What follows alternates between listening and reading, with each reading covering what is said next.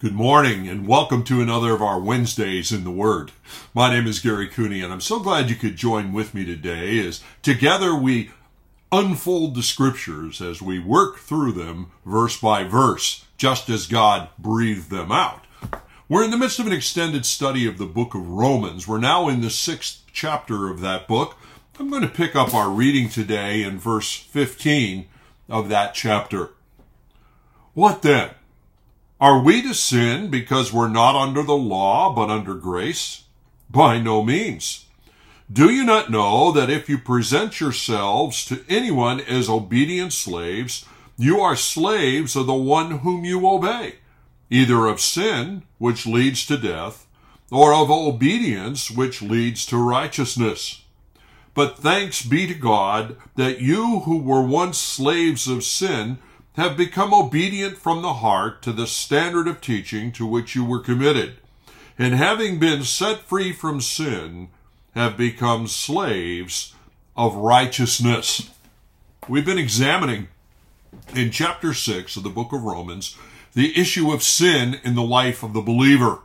The first 5 chapters of Romans, as you remember, help us to understand the nature of the gospel, the necessity of Christ having come into this world, and how through what Christ did on the cross, there is a power for salvation to all who believe. And we need that power because all have sinned and come short of the glory of God. Do you see how the chapters fit together?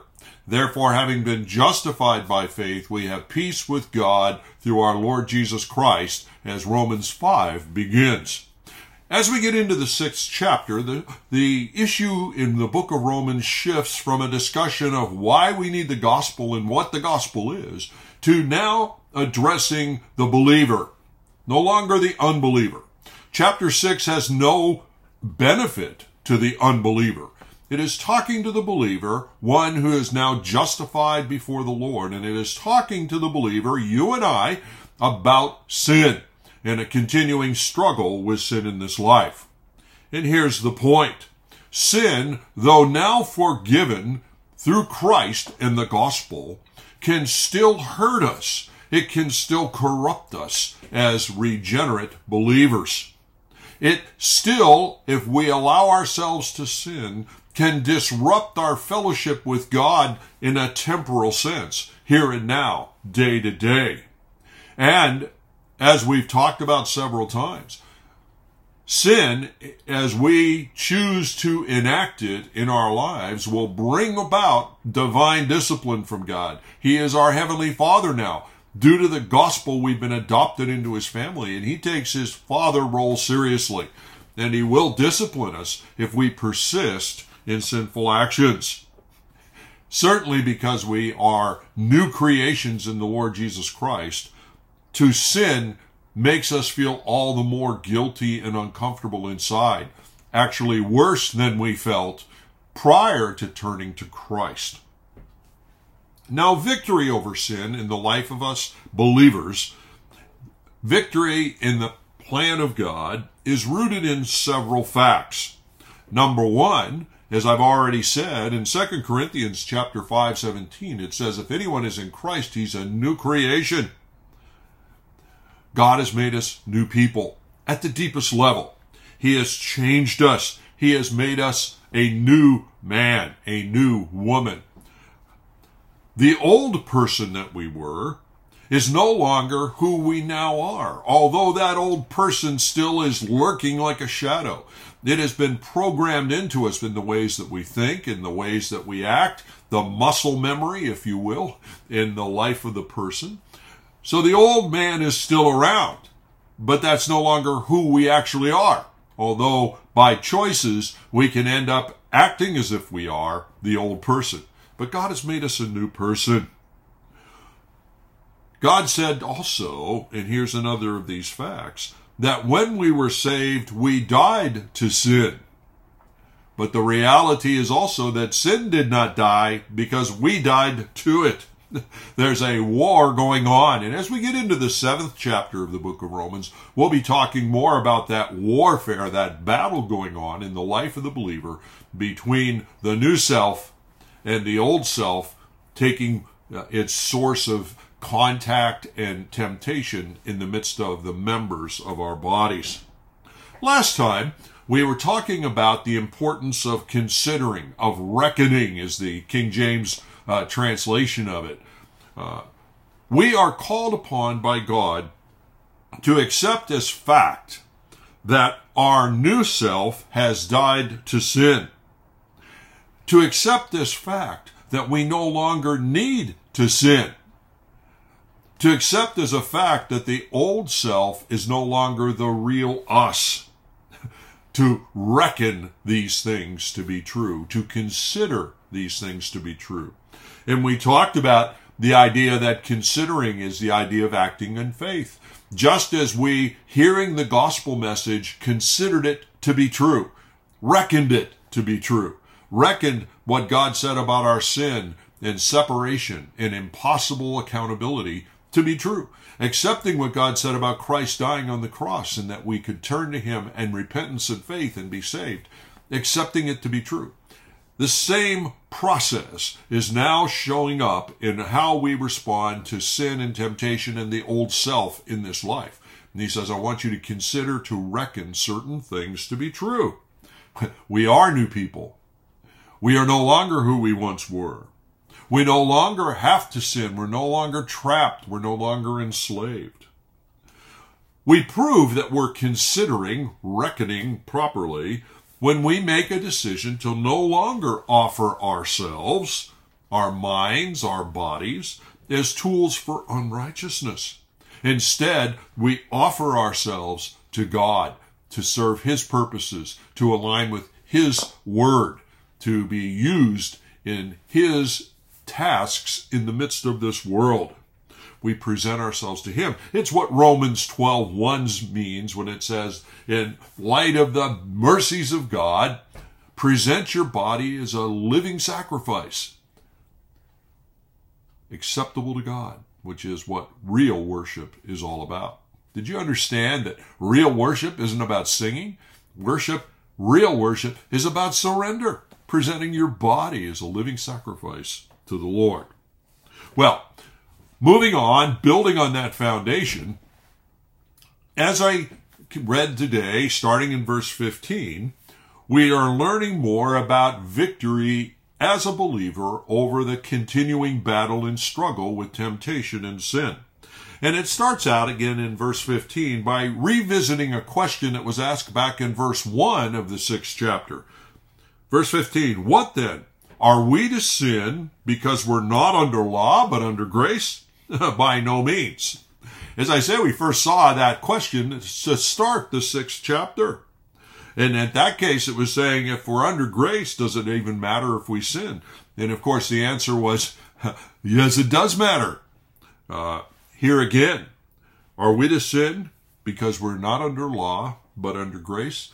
By no means. God speaks unequivocally here. He makes it very plain. He says, no, by no means. It makes a difference if you sin. Sin matters to me as your heavenly Father. It makes a difference. No, to sin has consequences.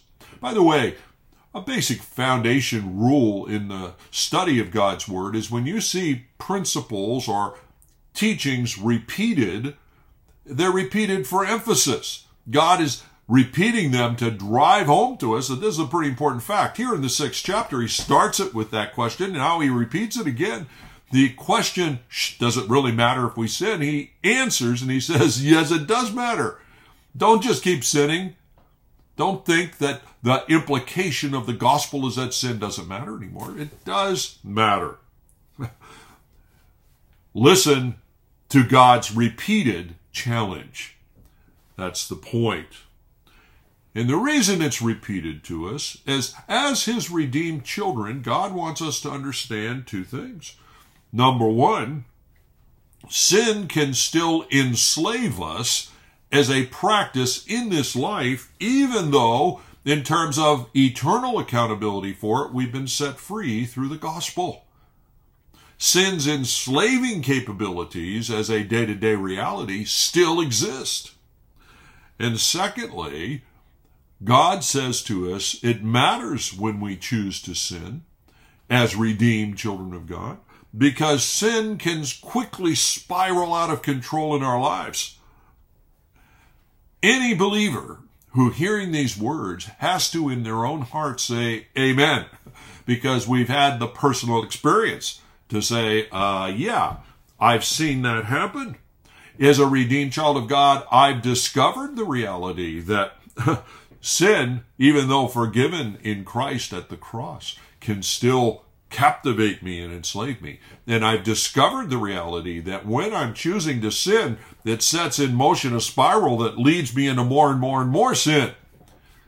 I'm sure if you've known Christ as Savior, you would say amen in your heart to these very points as God elaborates on them for us in Romans chapter 6. So let's pick up on this point. He says, please understand that sin can re-enslave you, even as a redeemed believer whose sins have been paid for at the cross. Notice how he puts it in verses 16 to 18. Do you not know that if you present yourselves to anyone as obedient slaves, you're the slaves of the one whom you obey, either of sin, which leads to death, or of obedience, which leads to righteousness? We end up, as a practical consideration in our day-to-day walk, our life, putting it that way, in this world, we end up being enslaved by who or what we choose to obey. That's true for the redeemed believer who's become a new creation. Our decision about temptation has great implications, therefore. We may not in our minds and hearts say, well, I'd like to be enslaved again. But that will be the outcome if in the case of individual sin, we say, no, I think I'll go ahead and sin this time, because after all, I'm redeemed and God will forgive me. The decisions we make will end up enslaving us. The word enslaved and slave, as the word slave is used in these passages as well, is the Greek word doulos, which is a particular type of slave. It is one who chose to be in bondage, one who sold themselves into slavery, like a bond servant, which is a good translation of doulos. Paul uses the term doulos to describe himself and other believers who are disciples of the Lord Jesus Christ, having sold themselves into his hands to serve him. We are your bond servants. Good description, good parallel to what the word disciple really means. Once again, doulos, slave, refers to a condition we choose to enter into, not something we're forced into. But here's the point also of doulos. Once one chooses to become a doulos, their opportunity for choice is gone. In the practical real-life setting, once somebody chose to sell themselves into slavery to become a bondservant, they were now forced to stay as a bondservant until such time as that cause was fulfilled. For example, many people coming to the United States in the early years of our colonization came as bondservants. They sold themselves to be a slave, for lack of a better description of that, to serve someone for X number of years in exchange for the passage to the New World. For example, if you'll pay for me and take me on the ship, I promise to serve you without pay for 5 years, or however long the arrangement was. That's the nature of a bond servant. Once freely chosen, freedom's gone, because now there's another side to the equation, and we must serve. By our decisions, and in this case, in Romans 6, by our decision about temptation to sin, by our decision, we choose what our condition will be. We can either make a decision, and therefore a choice, that leads to a condition of growing and deepening in our discipleship, or we can choose to do something that ends up enslaving us once again, and pulling us in all the directions we don't want to go as a redeemed believer. Why is God developing all of this in this fashion? Well, here's clearly the point. Though saved, though redeemed by Christ's work on the cross, though justified before God and at peace with God in our lives, therefore not having to face the ultimate judgment of the great white throne, sin choices in our life still impact upon us. They still affect our life in this world. Let me phrase it this way. Now, as a redeemed child of God, even though a sin choice does not affect our standing in Christ, it very much affects our day-to-day experience in Christ, very much affects our day-to-day walk, our day-to-day sense of peace with God, and our continuing experience of being pleasing to God in this world.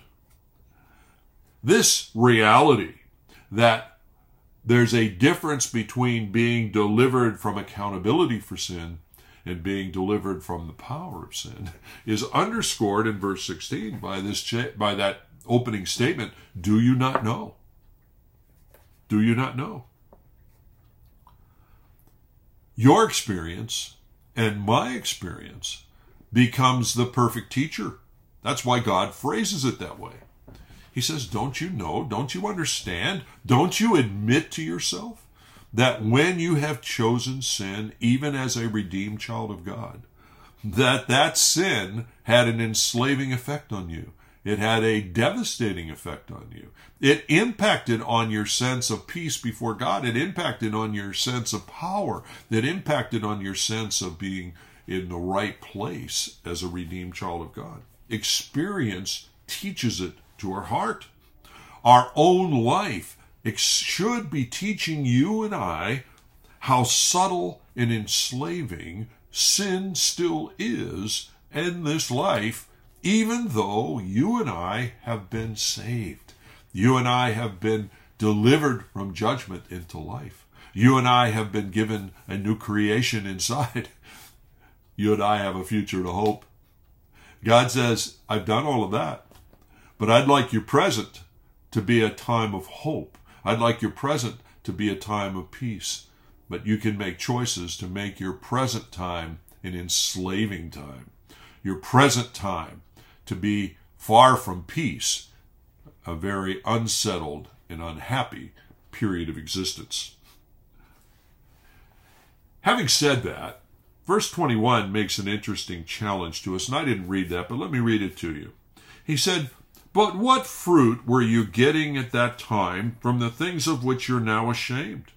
For the end of those things is death.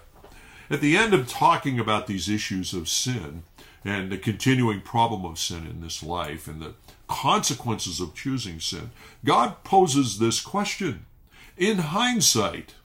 Now again, talking about this period of time as a believer, after you turn to Christ as Savior, in hindsight, what true value has a sin choice ever given you? And as human beings, we supposedly try to make choices because of the benefits to us. I do this because it is beneficial to me. And God says, ask yourself this question and be honest about it. In hindsight, what true lasting value ever came from a sin choice in your life? And if you ask yourself that question and honestly in the mirror talk to yourself about it, you have to admit, Lord, no lasting value came from any sin choice. Sin has pleasure for a season sometimes, but after that comes the disaster. Sin was of no lasting value. And God poses that question to us to say, be sensible. The choice of sin is not in your best interests. Life proves it to you. When I say don't do certain things, it's not just because I have some arbitrary set of guidelines and moralities I want you to follow, but I created you in a certain way, and aligning with my truths, with my biblical commands, makes you happy. To break those destroys you as a person. Sin will never be of value to you over time. What a great reminder all of that is. Here's the point, too. God's promise to us in these verses that I read to you today is that salvation, besides saving us and giving us a future and a hope in Christ, actually permits us to be able to make choices here and now, choices of obedience. We couldn't really make choices beforehand. We were slaves of sin, as John 8 puts it. We might have tried to choose righteousness, but we could only stumblingly do that, and certainly never enough to be saved.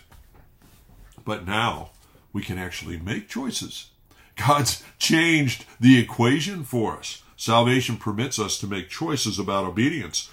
If we make the wrong choices, if we choose to obey the temptation to sin, then we need to understand, as verse 16 puts it, you are slaves of the one to whom you obey, either of sin, which leads to death, or obedience, which leads to righteousness. If we choose to go along with sin in our lives, there are consequences. It leads us to death. What does that mean?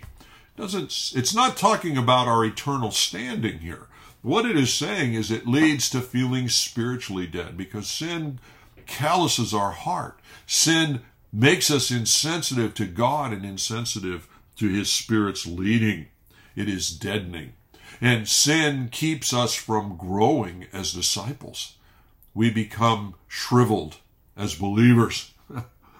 When we choose to obey the temptation to sin, there are consequences in our life. But remember, God said, now as redeemed people, we actually can make choices.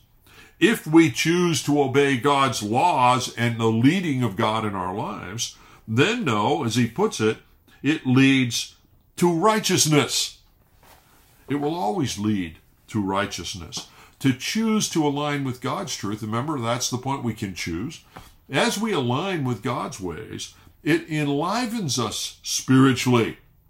It deepens our growth. It satisfies our soul. We have the joy of the Lord as we continue to follow Him. So there's our choice. We have now the freedom of making choices. We have not got the freedom to avoid the consequences of choices. If we choose sin, it deadens us. If we choose righteousness, it invigorates us and satisfies our souls. Spiritually enlivening. All right, so let me summarize some things. What has Romans explained to us now about the reality of sin in this world? How's it all fit together? Well, Romans chapters 1-4, which we looked at pretty extensively, underscored for us that we all began as slaves to sin. And the consequence of that is that we are all lost and hopeless in that loss. There was nothing we could do to solve the problem and consequence of sin's accountability in our life. Romans 4 and 5, building on that foundation, then said, but if we turn in repentance and faith to the Lord Jesus Christ, trusting the gospel, we are set free from sin's guilt and sin's accountability. That now we can stand right before God, no longer judged on the basis of our sin and failure, but judged on the basis of the perfect life of the Lord Jesus Christ. We began as slaves, and as a result, were lost and hopeless.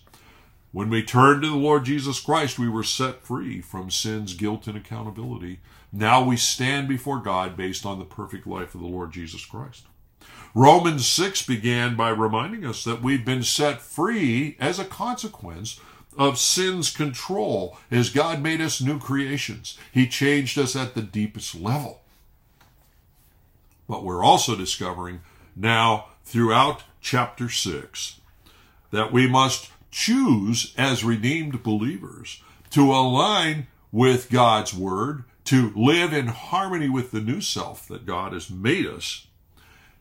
And if we don't, there will be consequences, not the eternal ones, although there are eternal implications in terms of rewards and accountability and usefulness of our life, fruitfulness, but nonetheless, not in terms of our eternal standing, but there will be consequences in terms of our life now in this world. we are to wholeheartedly choose to live in obedience. And Romans 6, 7, and 8 explains to us why we need to do that and how to do that by explaining to us the nature of the Spirit-filled life, that God made us new creations, but the Holy Spirit also indwells us. And as a consequence, we can now address sin and temptation differently. So the summary of all of this is pretty simple. Don't build on the miracle of salvation and the miracle of being made a new creation as a consequence. Don't build on that miracle with choices that lead you back to end up being enslaved. I think Romans 5:1 puts it, parallels this and puts it very plainly. Let me read it to you. For freedom Christ has set us free. So stand firm, therefore, and do not submit again to a yoke of slavery. Well, how would I submit to a yoke of slavery? By choosing to not take sin seriously, and as a consequence, to give in to temptation, which then spirals out of control and re-enslaves us even as a believer. Well, join me next time as we continue in this study, and we'll look and end the 6th chapter by examining a bit more about this spiraling effect of our choices, either the spiraling into discipleship or the spiraling into death. God bless. Have a good week. I'll see you, Lord willing, next Wednesday.